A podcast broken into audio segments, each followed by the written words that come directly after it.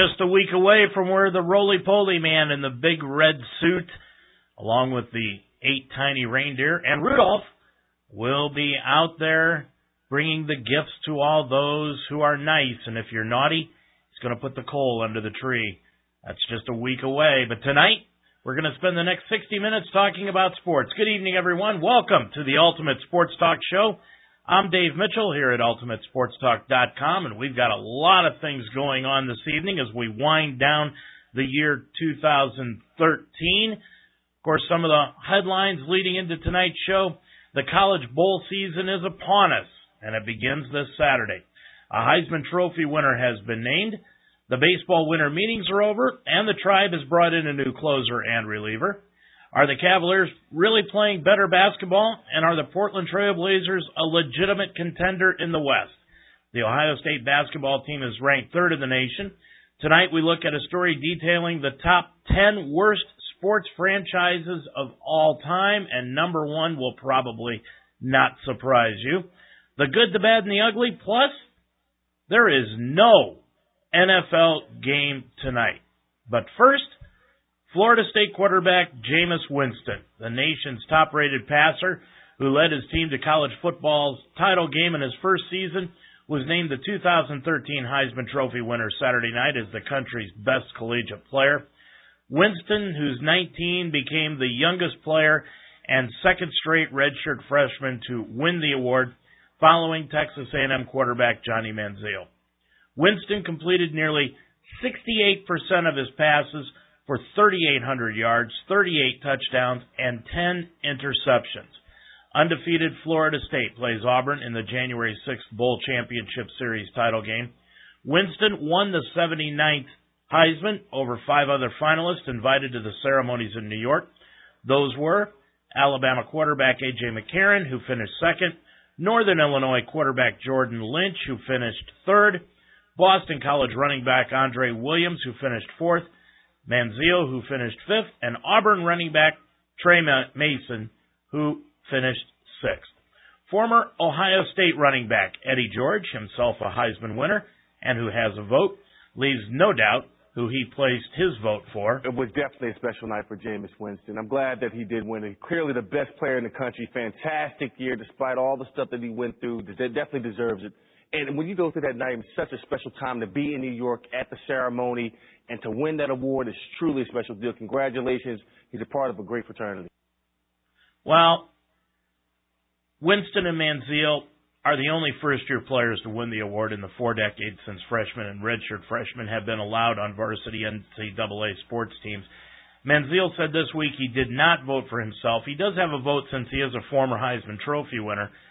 He didn't vote for himself either in first or second place on the ballot. Now, you all know how I feel.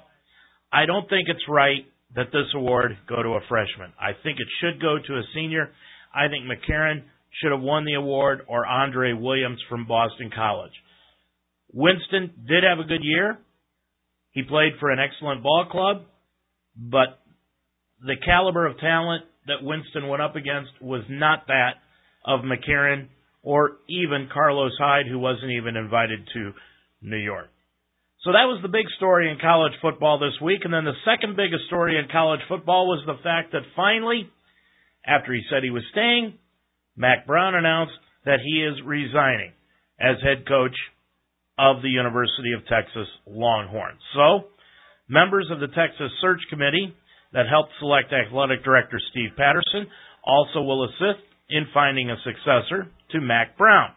The university announced on Wednesday an eight member advisory panel that includes two members of the UT System Board of Regents, Steve Hicks and Robert Stillwell, as well as former Regent Robert Rowling. They're joined on the committee by UT Professor Michael Clement, U.S. Federal Judge Ricardo Hinojosa, former ExxonMobil Vice President Charles Matthews, Capital Royalty Chairman Charles Tate and Pamela Willeford, former U.S. Ambassador to Switzerland and Liechtenstein, and former chair of the Texas Higher Edu- Education Coordinator Board. Does anybody on this committee know anything about football? They just named eight people, and none of them have anything to do with a collegiate football program. But nonetheless, here are some of the names that are being bandied about. There's six top names being bandied about. Nick Saban is not one of them, thank heavens. Art Briles of Baylor. Now, hiring the Baylor coach might seem like slumming for some Texas fans because Baylor is the little brother to the University of Texas. But any coach that can turn Baylor into Big 12 champs deserves a look. He's 36 and 15 in the last four years for Baylor. Then comes Jimbo Fisher of Florida State. The 48 year old former Nick Saban assistant has turned Florida State back into a national powerhouse in four seasons since taking over for Bobby Bowden. He's 44 and 10 and reportedly has agreed to a new five-year deal last week that will push his salary to four million per season, but you know that has absolutely nothing to do with anything anymore. There's James Franklin of Vanderbilt. The 41-year-old has star quality, which you need for the Longhorn Network owned by ESPN. He's young, handsome, charismatic, as many say, and he's 23 and 14 at Vanderbilt, which is pretty much impossible, but he has done it. Then comes Mike Gundy of Oklahoma State. He's also rumored to be in the running for the Dallas Cowboys' new head coaching position should the Cowboys release Jason Garrett. The 46 year old former Oklahoma State quarterback has been coaching his alma mater since 2005, and he's 77 and 37. He's in the second year of an eight year contract worth $3.8 million a year. Then comes Jim Harbaugh of the San Francisco 49ers. Ask him about his interest in the Texas job, and he may punch you out. It took him two years to take the 49ers to the Super Bowl after arriving from Stanford, and he turns 50 this month. And finally, Jim Mora from UCLA. Now, the former NFL coach has had some doubters when he entered the college game last year, but not anymore. He's high energy, and in two years, he's proved capable of landing elite recruits. He's 18 and 8 overall, 12 and 6 in the Pac-12. But he also recently agreed to a new six year contract extension. One name missing from this list Will Muschamp. He was the heir apparent three years ago and was expected to take over for Mack Brown when Brown decided to step down. But then he couldn't wait. He became impatient. He took the Florida job three years ago, and that basically has destroyed his reputation by taking that job. Not only is Texas not interested in him, but he's pretty much destroyed the Florida program. Now, Nick Saban, he's out of the running, supposedly. You never know about Nick. He told the Miami Dolphin people that he wasn't leaving, and the next day he was off to Alabama. But according to Saban, he and the football program are moving on. Saban supposedly has put to rest the speculation that he would replace Brown by striking a new deal with Alabama for $7 million a year seven million dollars to be football coach at the University of Alabama. That is unbelievable. And he says he plans to retire at Alabama. We'll see if that is the case. Well, the bowl season begins this weekend. On Saturday, we've got four games. Let's take a look at what's going on this weekend. The New Mexico Bowl kicks off at 2 o'clock on Saturday afternoon. That features Colorado State 7 and 6 taking on Washington State at 6 and 6. Then comes the Las Vegas Bowl. That's at 3:30. Fresno State 11 and 1 bounced out of the BCS bowl games in their last game of the year. Will take on USC. Who coaches USC right now nobody knows. They're 9 and 4 going into the game, but USC will be coached by Steve Sarkisian next year. Then comes the famous Idaho Potato Bowl. Well, San Diego State plays Buffalo. Two teams that played Ohio State this year and were beaten by the Buckeyes. San Diego State, seven and five, Buffalo, eight and four. And finally on Saturday, it is the New Orleans Bowl. That's at nine o'clock Saturday night. Tulane will be playing Louisiana Lafayette. Now there is one game Monday. That's the Beef O'Brady's Bowl. That's at two o'clock in the afternoon. East Carolina nine and three will take on Ohio, and then on the day after Christmas, the 26th, there are two games. Little Caesars Pizza Bowl is at 6 o'clock.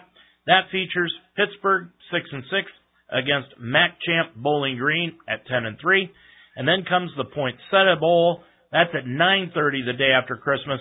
Utah State 8 and 5 will play Northern Illinois. Of course, they are 12 and 1 and out of the MAC. Now, our bowl preview show will be next week, the day after Christmas.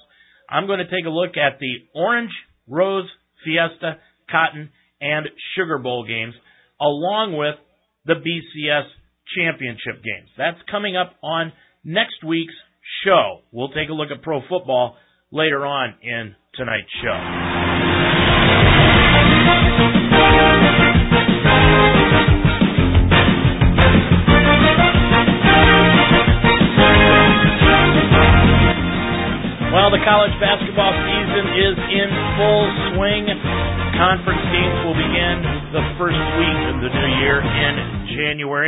But again, the Associated Press Top 25 poll is out.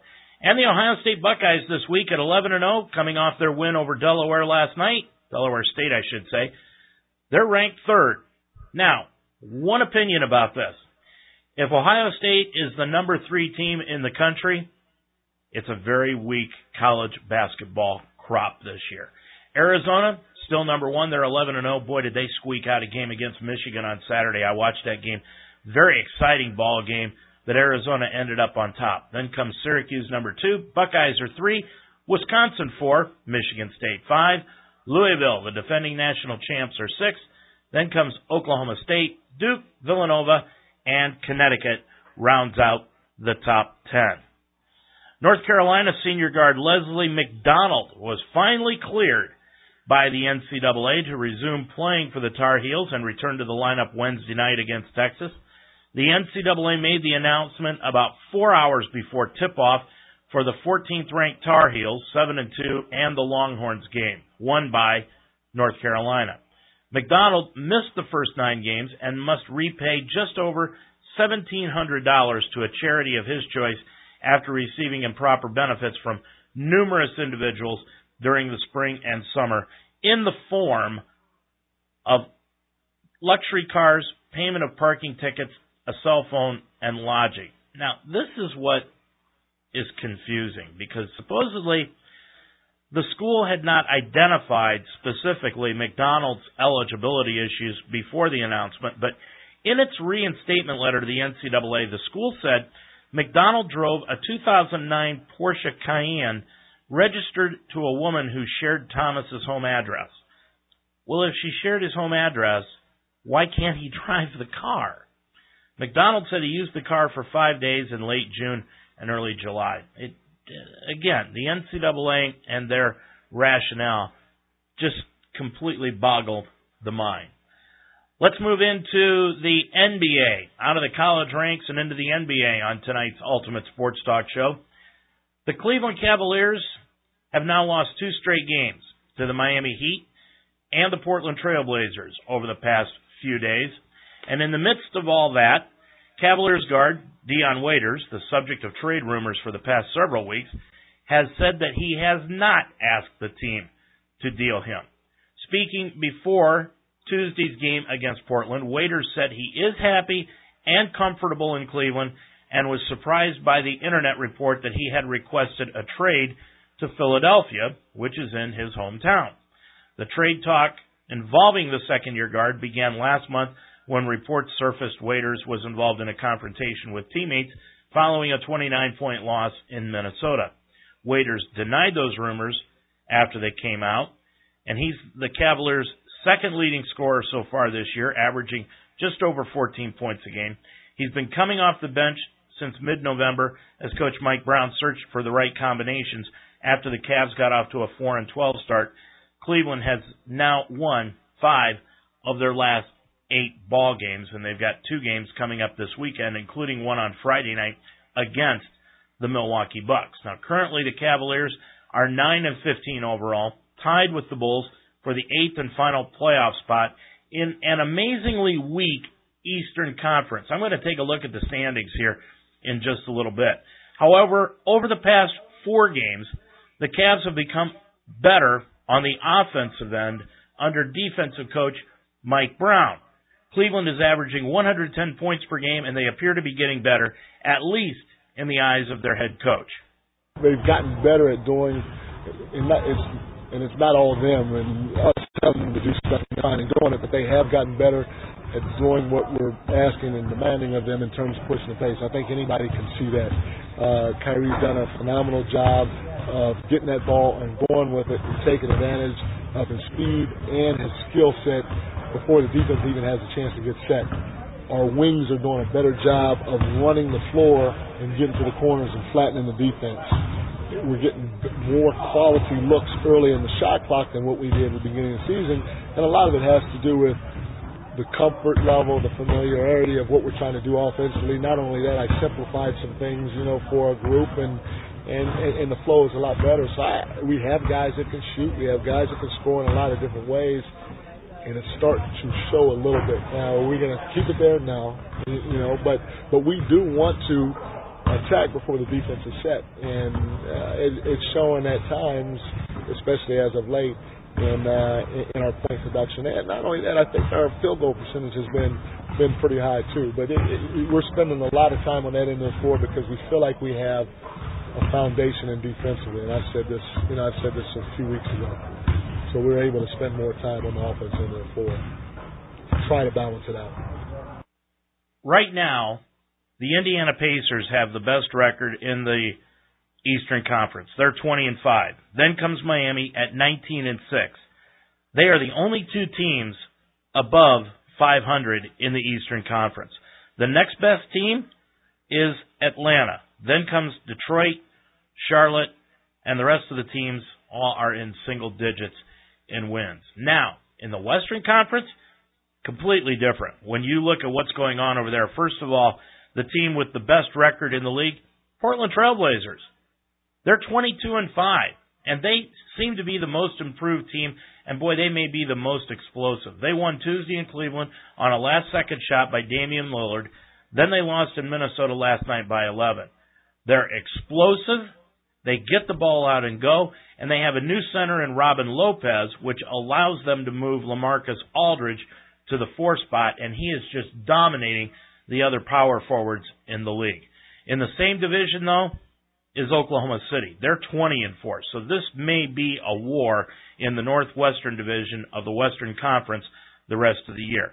The other team that's got an outstanding record in the West, well, that's San Antonio. They're 20 and 5 and leading the Southwest Division. Hey, this word just breaking out of the NBA in Los Angeles. The Lakers are announcing that guard Kobe Bryant will miss six weeks now with a fractured tibia in his left leg. Bryant is only weeks away from having returned from his torn Achilles heel that he suffered last spring, making this the second major leg injury inside of a year. Now it's a brutal blow for the Lakers, who were just starting to gel after a win over the Bobcats and Grizzlies with Bryant, picking up steam to make a possible playoff run. So far this season, the Lakers are 12 and 13, despite playing the first 19 games of the year without Kobe Bryant. Just another note on tonight's Ultimate Sports Talk show. The NCAA Women's Volleyball Final Four is going to be played tonight on ESPN2. Uh, in just a few minutes at 7:30, Wisconsin is going to be playing the first game against Texas, and then in the second game, Washington will be playing Penn State. So two teams out of the Big Ten this year in the Final Four for women's volleyball. The championship game is going to be played on Saturday night. So that should be very interesting tonight, beginning in just about 10 minutes on ESPN2.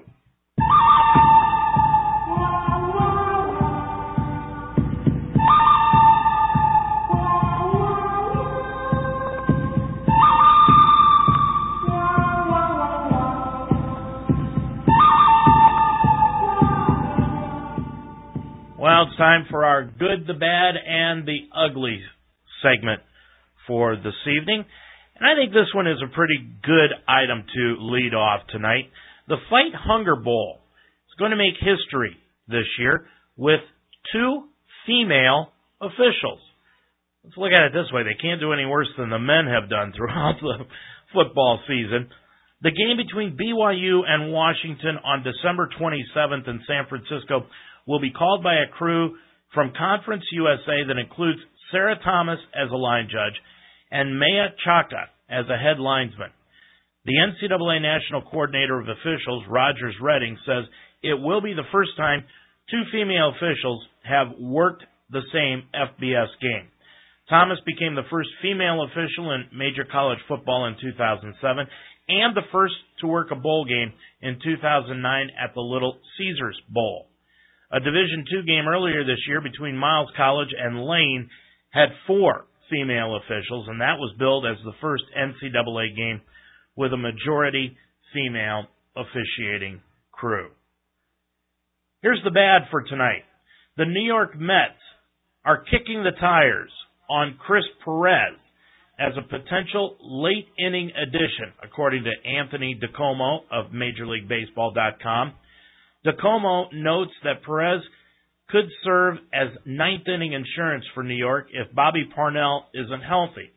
Of course, Perez is the two time All Star from the Cleveland Indians who had a history of controversy during his time with the Tribe. He has been the closer with Cleveland for the past four seasons and recorded 36 saves with the team in 2012, which was his career's high. But last year, he saved 25 games, but his ERA, along with his weight, ballooned up to 4.33. Now, with Perez's history, considering his arrest last year, is New York really the right place for him? And I guess the question is, since the pot was allegedly sent to the dog, are the Mets going to require that the dog not live in the same domicile as Perez and his wife? Will the dog have to have a change of address card? I, I kind of think that the team that is best suited for Chris Perez may be Texas.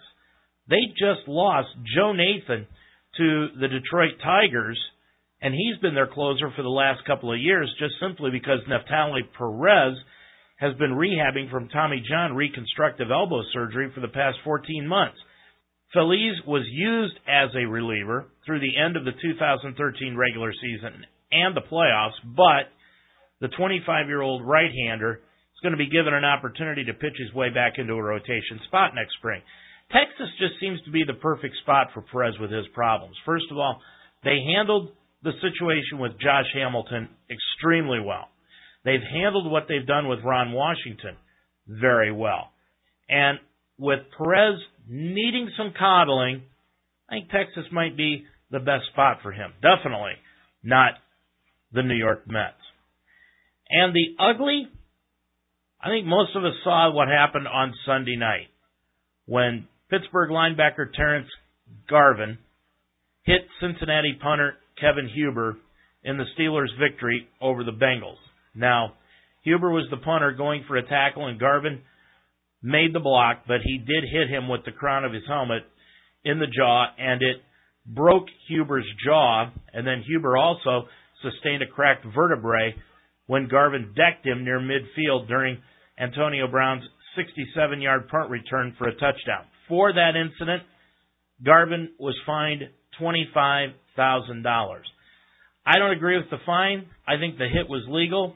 I don't like the fact that they are making kickers and punters now defenseless players. If they can hit somebody and tackle somebody, they shouldn't be classified as defenseless players. But nonetheless, the ugly part of this was the fact that that hit really was a very hard hit on Huber, and it was ugly to watch him run off the field.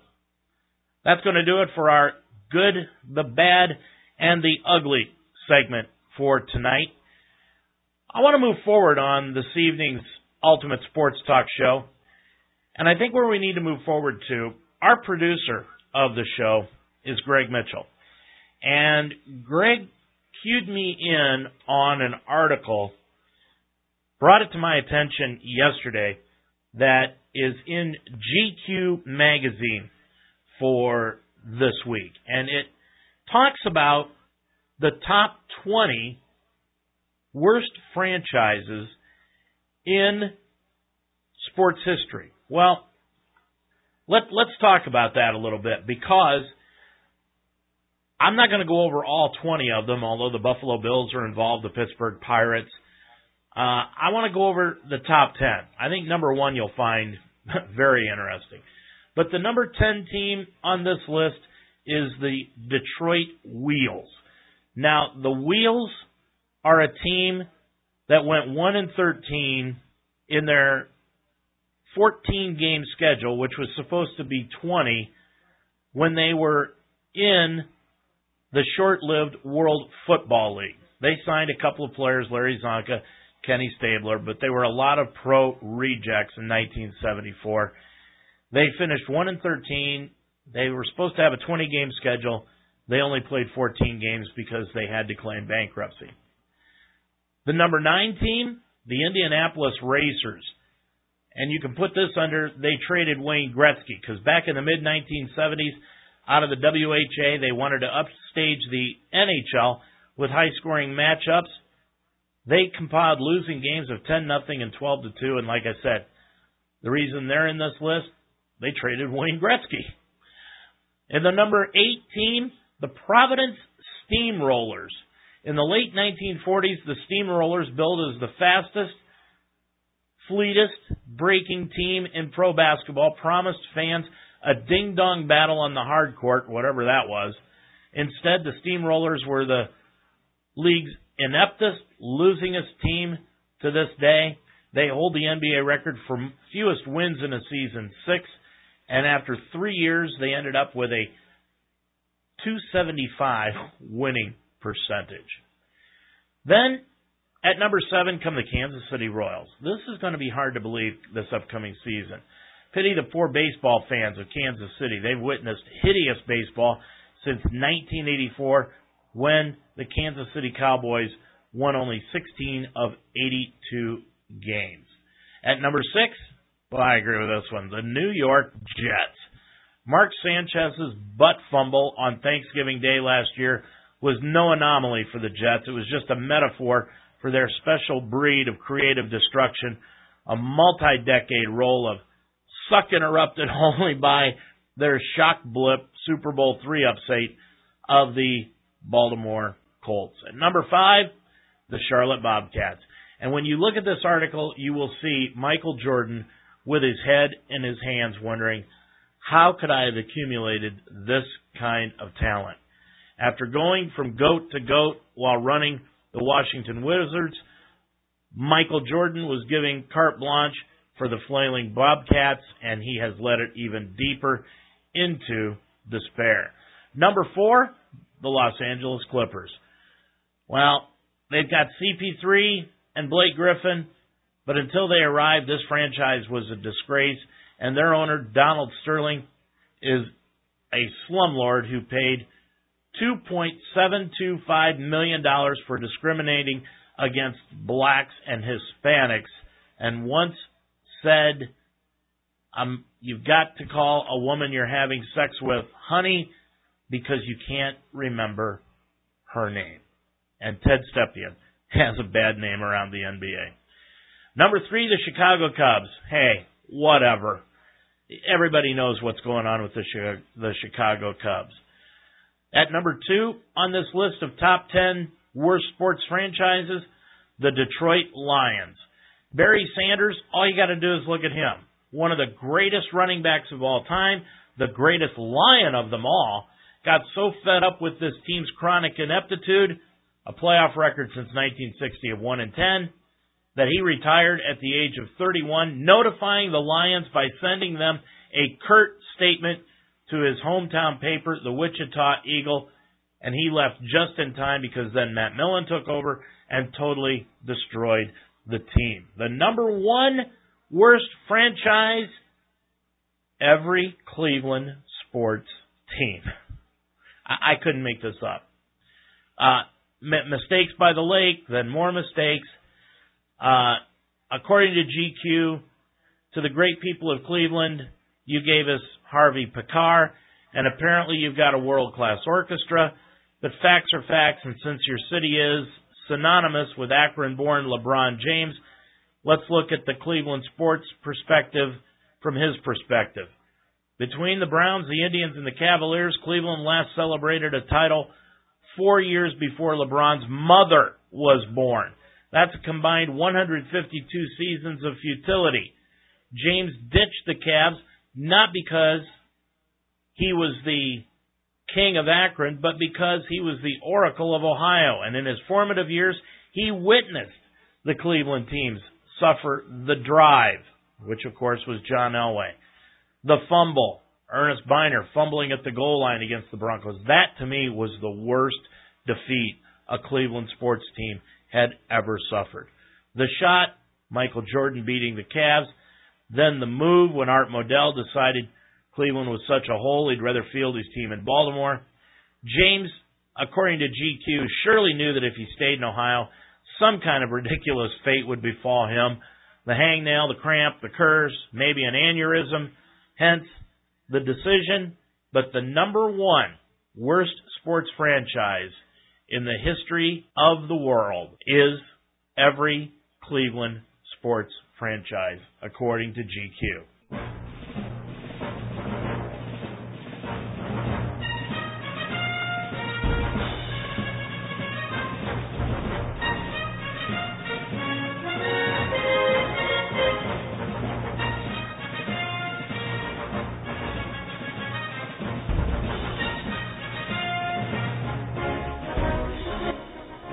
Well, we're rounding into the last two weeks of the National Football League season. And one of the big stories around the NFL this year has been the fact that they have put the Super Bowl this season in the Meadowlands of New Jersey. And now, because of all of the uproar going on, not only because of that, but because the weather could get bad, the NFL has come out and said that if the weather does become an issue, Frank Supovitz, Senior Vice President of Events for the NFL, says there are contingency plans for multiple different days. Now, Supovitz told the New York Daily News there is the potential of a move up scenario. There's the potential of a move back scenario, depending upon what we see coming. It could potentially be on a Saturday, or it could be on a Monday or Tuesday. There is also a scenario where we could play the following weekend a scenario that is incredibly unlikely according to the league. You're dealing with progressively infinitesimal possibilities. Officials held a press conference to assure the public that snow or ice will not hinder the game on February 2nd at MetLife Stadium and when it will debut as the first outdoor cold weather Super Bowl in NFL history. Frankly, I think the NFL should reap what it sows, and that would be that this game would be just a muddy, rainy, sleety mess so that nobody is ever going to want to play the Super Bowl in a cold weather city ever again. This is simply a money grab by the NFL, and that is all putting this game in New York is.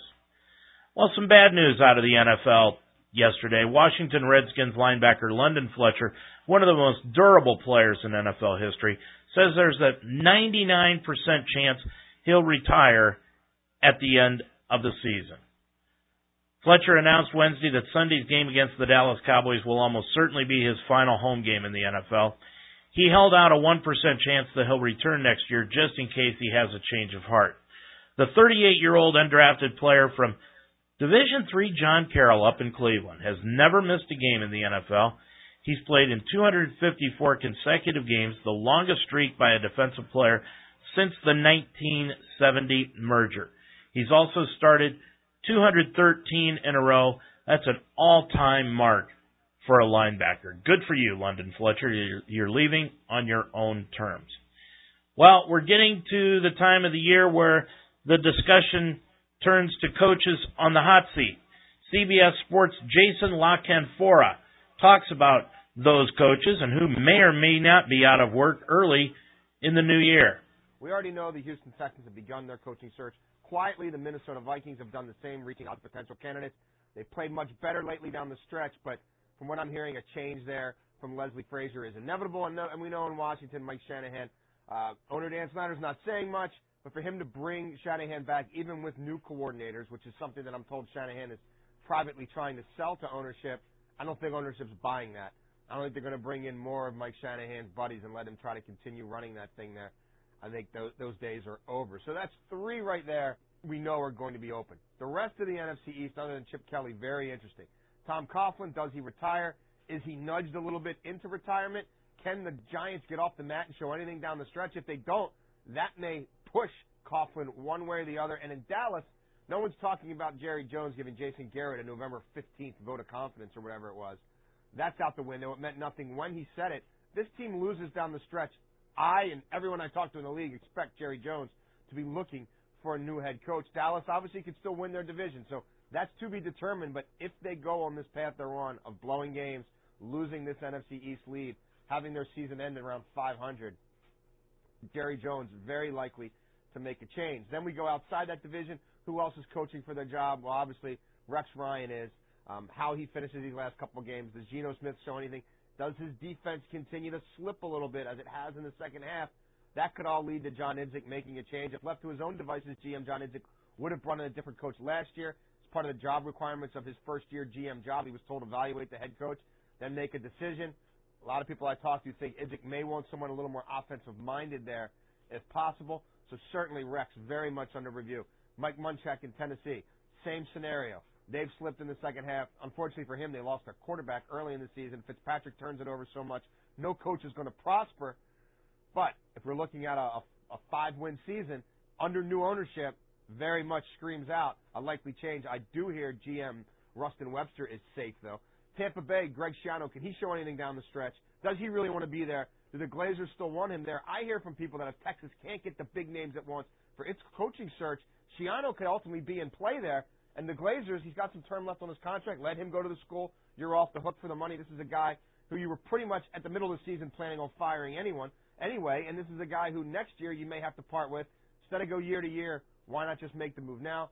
Oakland, uh, Dennis Allen there. I hear Reggie McKenzie, the general manager, is safe, but owner Mark Davis thought about letting go of Allen after his first season at the helm. This year, Oakland again finishing slow, not getting it done slipped up a little bit from where they were. Still don't have a quarterback. Boy, oh boy, big game with San Diego this week. They knocked them off the first time around. If Oakland doesn't show something down the stretch, that's another one where people believe a change could be made. In Atlanta, Mike Smith, it's still a team that very much could end up with a top three or four pick. Uh, it's a team that has fallen woefully short of expectations. Similarly to Houston, Mike Smith, though, has had some playoff success there, at least in early rounds. He's very well liked by GM Thomas Dimitroff and by the owner Arthur Blank. But again, they should have lost to Washington last week. Washington turned it over seven times. Atlanta barely won by one. Came down on the last two point conversion. Atlanta still not playing good football. They don't seem like a team that is going to finish on the upswing. How much of it is personnel? Certainly a lot of it. How much of it is coaching? Ownership's going to have to decide this. Arthur Blank says he wants to stay the course, but no people in the stands. I'm not sure how they're going to have uh, that person to sell as the face of the franchise as they're trying to get a new stadium built, sell personal seat licenses for all that. So the economics could still play into that decision. So I'm going to include Atlanta on this list. I'll put them in last. I don't think they make a change unless the owner feels he's forced to. If they limp down the stretch, maybe that forces him to. Well, that's a look at what some of the coaches that are on the hot seat. But today it was also announced that John McClain of the Houston Chronicle – has already interviewed Lovie Smith as their first potential candidate to replace Gary Kubiak, who was fired just a few weeks ago. Now, this isn't surprising, mainly because Bob McNair, the Texans owner, actually mentioned Smith's name at the press conference announcing Kubiak's firing and the promotion of Case Keenum to starting quarterback, by the way. Smith, who is actually from Texas, was 81 and 63 with the Chicago Bears in nine years as their head coach Phil Emery relieved him of his duties in 2013 following a 10-year, 10-win season, no less, and replaced him with Mark Trestman. Smith spent this season out of coaching. Now, besides being a viable candidate, Smith also fulfills right off the bat the Rooney Rule requirements for the Texans coaching search. It seems unlikely that's why the Texans interviewed him, however. According to McClain, Penn State coach Bill O'Brien and Chargers offensive coordinator Ken Whisenhunt are possible candidates for the gig. Current interim coach Wade Phillips will get an interview. Lovie Smith would be a good choice down there. So would Bill O'Brien of Penn State. I don't think the Texans are going to be a losing ball club for very long in the near future. Well, Brandon Browner's fight over a one year suspension isn't over yet, at least not as far as he and his agent are concerned. On Wednesday evening, shortly after news broke that the NFL had denied his appeal of a violation of the league's substance abuse policy, the Seattle Seahawks cornerback wrote on his Twitter account he will continue to fight with all the legal resources available. And his agent, Peter Schaffer, told Fox Sports he will take legal action if all appeals permitted under the NFL's collective bargaining agreement are unsuccessful. A source told Fox Sports that Browner already has filed another appeal, and it's clear when that appeal will be heard. The NFL did not specify the length of the suspension for Browner, who tested positive for marijuana this fall, neither in a statement to the media or in communication to teams on Wednesday. The league has only stated the suspension is for an indefinite period. Schaffer confirmed a previous report by Fox Sports that stated Browner claimed the cup the collector used during the test was damaged. Gosh, wasn't that used once before by Ryan Braun? Schaffer also confirmed previous reports by Fox Sports and other outlets that Browner was advanced to stage three of the substance abuse policy because he didn't take the required test while he was out of the NFL. Browner played in the CFL from 2007 through 2010. Browner, who was put in stage one of the program after a failed test during his first stint in the NFL, contested he should not have been advanced because he never received notification he was supposed to be testing regularly. Schaffer said the arbitrator didn't even mention that in his ruling. Well, as I said at the start of this segment, two games are left in the NFL season for the Cleveland Browns. Both are on the road, and after they closed out their home season last Sunday with another loss, this time to the Chicago Bears 38 to 31, that dropped the Browns to a record of 4 and 10 this season, and again, they are in last place in the Northern Division. Now this Sunday the Browns play in New York against the Jets and rookie quarterback Geno Smith. Browns coach Rob Chudzinski, wrapping up his first season, gives the Jets scouting report to the media. Uh, we're very focused on these last two weeks uh, of the season, and we want to close out the season the right way. Uh, we're committed to doing everything we can uh, to get prepared to win these next two games, and obviously that starts this week with the Jets. Uh, they're a very solid team, a lot of respect for their coaching staff. Uh, as you look at them on tape, offensively, uh, very versatile with big play potential. Uh, their quarterback, Geno Smith, is a young, talented player who we had a chance to take a look at and get to know before the draft. Uh, developing and uh, has a has a you know he's very athletic and has a big arm. Uh, their offensive line is very solid. Uh, it's a good physical group. They run the ball very well and do a good job up front. Uh, defensively, uh, they have an outstanding defense, uh, play the multiple fronts, pressure packages. Uh, their front seven there's a lot of playmakers, uh, so that'll be a big challenge for us again uh, and getting ready to play and uh, going through that process. And our guys will be excited and, ready to play. Uh, we're traveling to New York and uh, we'll be ready for the game. Well, let's hope the Browns are ready for that game because next week they finish the season in Pittsburgh against the Steelers. A Pittsburgh playoff berth could be on the line in that game. Most likely a top draft pick will be on the line for the Browns over the next two weeks. Let's look at the Sunday schedule besides the Cleveland at New York Jets game. The early games on Sunday. Oh, keep in mind, there is no NFL game tonight. No NFL game this evening because of the holiday season. Okay, here's what's going on in the National Football League on Sunday. This is the early games. Miami will be at Buffalo. That's at one o'clock on CBS. I'm taking Miami in that ball game. Miami wins out. They're in the playoffs, folks. Minnesota will be at Cincinnati. I got the Bengals winning that ball game. They have to win every game now and hope Baltimore stumbles somewhere down the road. Denver will be at Houston. Tennessee will be at Jacksonville. I've got Tennessee losing that game at Jacksonville. I think the Jaguars are going to bounce back. And Indianapolis will be at Kansas City. Well, New Orleans is going to be at Carolina on Sunday. That's at 1 o'clock on Fox. And Brian Billick previews that event. They all are this late into the season when you have playoff caliber teams or teams on the cusp.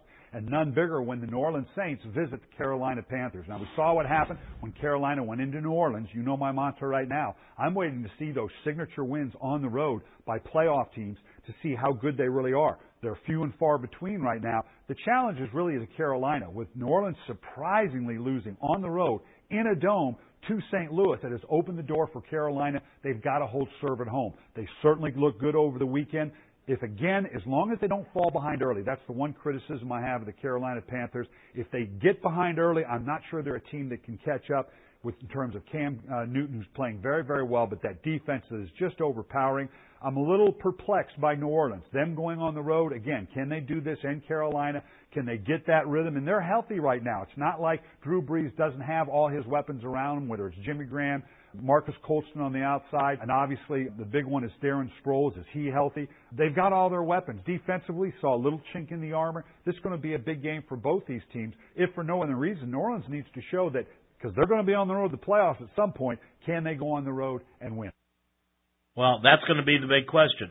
New Orleans blew a great opportunity last week in St. Louis. They need to go to Carolina this weekend and win that ball game. But Carolina's on a roll. I'm going to take Carolina in this ball game, and they can clinch that Southern Division with a victory over New Orleans. Now, one of the games that was completely blown last week was the Dallas Green Bay game. Now the Cowboys are going to be in Washington and the Cowboys need to win these next two ball games in order to have any shot at making the playoffs. I don't think they can do it. They've got to win both games and then hope for help. And my question to you tonight, as I pose to you, is when is Tony Romo going to be responsible for anything that goes wrong with the Cowboys? Anytime Tony Romo has a good game, the Cowboys win because of Tony Romo. When the Cowboys lose a ball game, it's because somebody else had a bad ball game other than Tony Romo. Do you realize that now the reason that the Cowboys blew that 23 point lead against the Packers and fourth string Packer quarterback Matt Flynn is because the coaches called the wrong plays and Dez Bryant walked off the field with a minute to go. Well, Tony Romo is the same quarterback that he has been under three different head coaches Bill Parcells, Wade Phillips, and Jason Garrett. He's also the same quarterback that he has always been under different offensive coordinators. First, you've got Jason Garrett, then you have now Bill Callahan. There's always a question mark as to who has been calling the plays this year. Supposedly, it is Bill Callahan, funneled through head coach Jason Garrett. But are you going to tell me the biggest complaint that I've heard this week is the fact that the Cowboys quit giving the ball to DeMarcus Murray? He had over 100 yards rushing on 18 carries, and in the middle of the third quarter, they just gave up giving him the football. Are you telling me that Tony Romo, who is supposed to be the field general for that ball club, when he kept getting pass play after pass play funneled in through Callahan and Garrett, he couldn't audible at the line of scrimmage to give the ball to Murray and run some time off the clock? After all, we give all sorts of accolades to not only Romo, but to Flacco, to Aaron Rodgers when he plays, Peyton Manning, Tom Brady, for taking control of their team, for being the leader. Well, if Tony Romo is the leader of the Dallas Cowboys, then why isn't he taking control of the offense when he knows this team is running the ball successfully? And they need to run the ball in order to keep their defense, which leaks like a sieve, by the way, off the field the best thing for the Cowboys to do is run the football, right? All I've heard over the past two days is that Tony Romo has so much pressure on him because he has to score 35 points in a game for them to win with their defense playing the way it is.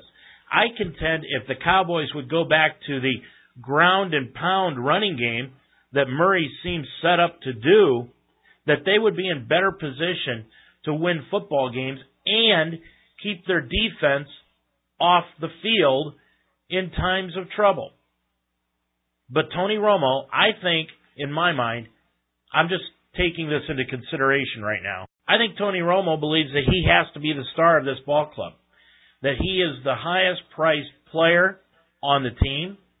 He's the highest profiled player on the team. He's the quarterback of the Dallas Cowboys, and he has to be the star. And nobody else, not Dez Bryant, not Jason Witten, not DeMarcus Murray, are going to outshine him. And when it came time for them to hand the football off to Murray and win that game against the Packers and solidify a playoff spot, Tony Romo got jealous and decided that it was going to be him that was going to win that football game. And when Tony Romo decides that, that is when the Cowboys run into a tremendous amount of trouble. Tony Romo is not the quarterback that ESPN says he is. Tony Romo is an average quarterback with outstanding ball games, but like for example, the game against Denver this year, all I heard was that you cannot blame Tony Romo for that loss against the Denver Broncos. Well, the fact of the matter is, Tony Romo threw an interception, key interception, at the end of that ball game, and that's what sealed the victory for the Broncos. Tony Romo, when it comes right down to it, is not the man with the plan in Dallas. Now here's a look at the NFL schedule for the rest of the day, the late games. Tampa Bay will be at St. Louis. Arizona is at Seattle. I've got Seattle winning that game. Of course, that's at home. The New York Giants will play at Detroit. The Lions better win this ball game. New England will be at Baltimore. That one's a toughie. Maybe the highlight game of the day. I'm going to take Baltimore to win over New England. Oakland will be at San Diego. Take the Chargers to win that game. Pittsburgh at Green Bay. I've got Pittsburgh winning that one. And then the Sunday night game, Chicago will be at Philadelphia. I think this game means a lot to both ball clubs, but I'm going to take the Bears to sneak that one out. And then the Monday night game, it's the Atlanta Falcons taking on the San Francisco 49ers. I've got the 49ers winning that ball game. Of course, that's on ESPN on Monday night. Well, let's move on into Major League Baseball now. And days after expressing his interest in joining Major League Ball, it appears Japanese pitcher Masahiro Tanaka will stay in Japan, according to multiple reports. Several Japanese newspapers reported today that the Rakuten Golden Eagles, which control the rights to Tanaka until the end of 2015, will not allow major league teams to bid for him. Rakuten will, however, double or triple Tanaka's current salary of approximately four million a year. The increase would make him the highest paid Japanese pitcher in history. Tanaka sources tell Fox Sports 1 insider Ken Rosenthal is the number one target of at least three clubs, the Yankees, Diamondbacks, and Rangers, and probably others. His lack of availability would lead some of those teams to redirect their money elsewhere. The Rangers, for example, will now try to pick up free agent outfielder Shin-Soo Choo. But the Yankees, sources say, are not at this point interested in free agent right-handers Ervin Santana, Ubaldo Jimenez, or Matt Garza. Club officials believe that those pitchers are unlikely to be worth the salaries they will command, leaving the Yankees with a hole in their rotation. Now, super agent Scott Boras does some of his finest work in the latter stages of free agency, and in this case, the case of Shin-Soo Choo, he faces yet another challenge in a career built on slaying them. Find Choo a contract for the 140 million the New York Yankees offered him even after they signed Jacoby Ellsbury. Yes, you heard that right. The Yankees did offer Choo a seven-year deal for 140 million dollars, and they turned it down. Asked to confirm the Choo offer, the Yankee officials declined comment. Well, the Cleveland Indians have been making moves this week. All seem minor, but could contribute to hopefully another winning season in 2014. The Indians acquired Josh Outman on Wednesday from the Colorado Rockies in a trade for outfielder Drew Stubbs. The left-handed Outman is the newest member of Cleveland's revived bullpen, which has seen all-star closer Chris Perez released, as I talked about earlier, and losing free agent right-handers Joe Smith and Matt Albers. The 29 year old Outman spent most of last season with the Rockies, going 3 0 with a 4.33 ERA in 61 appearances. Outman limited left handed hitters to a 198 average, and he had a 3.41 ERA in hitter friendly Coors Field. The Indians also have completed a 4.5 million one-year contract with free agent closer John Axford. Axford saved 46 games for Milwaukee in 2011, and he agreed to the contract earlier this week pending a physical. The 30-year-old right-hander lost his closer's job early this season and was traded to St. Louis in August. He went a combined 7 and 7 with a 4.02 ERA in 75 appearances for the Brewers and Cardinals. He also blew 7 saves. Axford has a 22 and 19 career record with a 3.3 ERA and 106 saves in 281 relief appearances. In another move, the Indians have signed veteran right-hander Shaun Marcum to a minor league contract. Marcum can opt out of this deal if the Indians don't add him to the 25-man roster by opening day. In 2013, Marcum, who just turned 32, pitched to a 5.3 ERA and had a 2.86 strikeout to walk ratio for the New York Mets. Across parts of eight major league seasons, he's pitched to a 107 ERA plus and a 2.66 strikeout to walk ratio. Of his 188 career appearances, 161 have been starts. Marcum was limited by neck and shoulder problems in 2013. He underwent Tommy John surgery in 2008.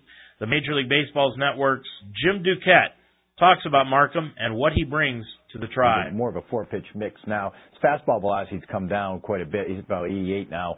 Um, and you really look at his last two seasons, uh, he really he's only given you 33 starts combined. You know, two years ago was the last time he had over 30 starts. So, you know, from, from the, the, when you look at him in terms of a veteran guy coming off that uh, shoulder surgery, not quite sure he'll be ready for the season. Probably the, the the word is that he probably will be. But what I like about him is he's a you know he's a veteran kind of crafty guy that can throw his changeup at any pitch at any count. That's probably his best pitch. He cuts it sometimes. So from from that perspective and from the perspective you know when he's been healthy, He's been a mid three to high three ERA type of guy. He's pitched in the American League for the most part. He's obviously not recently, but over his career with Toronto. So, you know, I think that that transition won't be a big one for him. I think oh, there's a lot of things that make sense for Cleveland. It's not an awful lot of money either. Marcum will likely contend for the fifth spot in the Tribe's starting rotation. And that's going to do it for tonight's show. Hey, next week, we are going to be previewing the college football bowl season. We're going to look at the Orange Rose Fiesta, Cotton, and Sugar Bowl games, along with the BCS Championship game. That is all on next week's show, which is the day after Christmas. And of course, that's going to do it for tonight's show. Join us again next Thursday night, 7 o'clock, day after Christmas. Have a Merry Christmas, everyone. Ho, ho, ho. Have a good time. Enjoy your week. Enjoy your holiday. We'll be back next Thursday night at 7 o'clock with the Bowl Preview Show. I'm Dave Mitchell. My thanks to Greg Mitchell for being our producer, but most of all, our thanks to you for listening. Happy holidays, Merry Christmas, and good night, everybody. Have a good week. See you next week.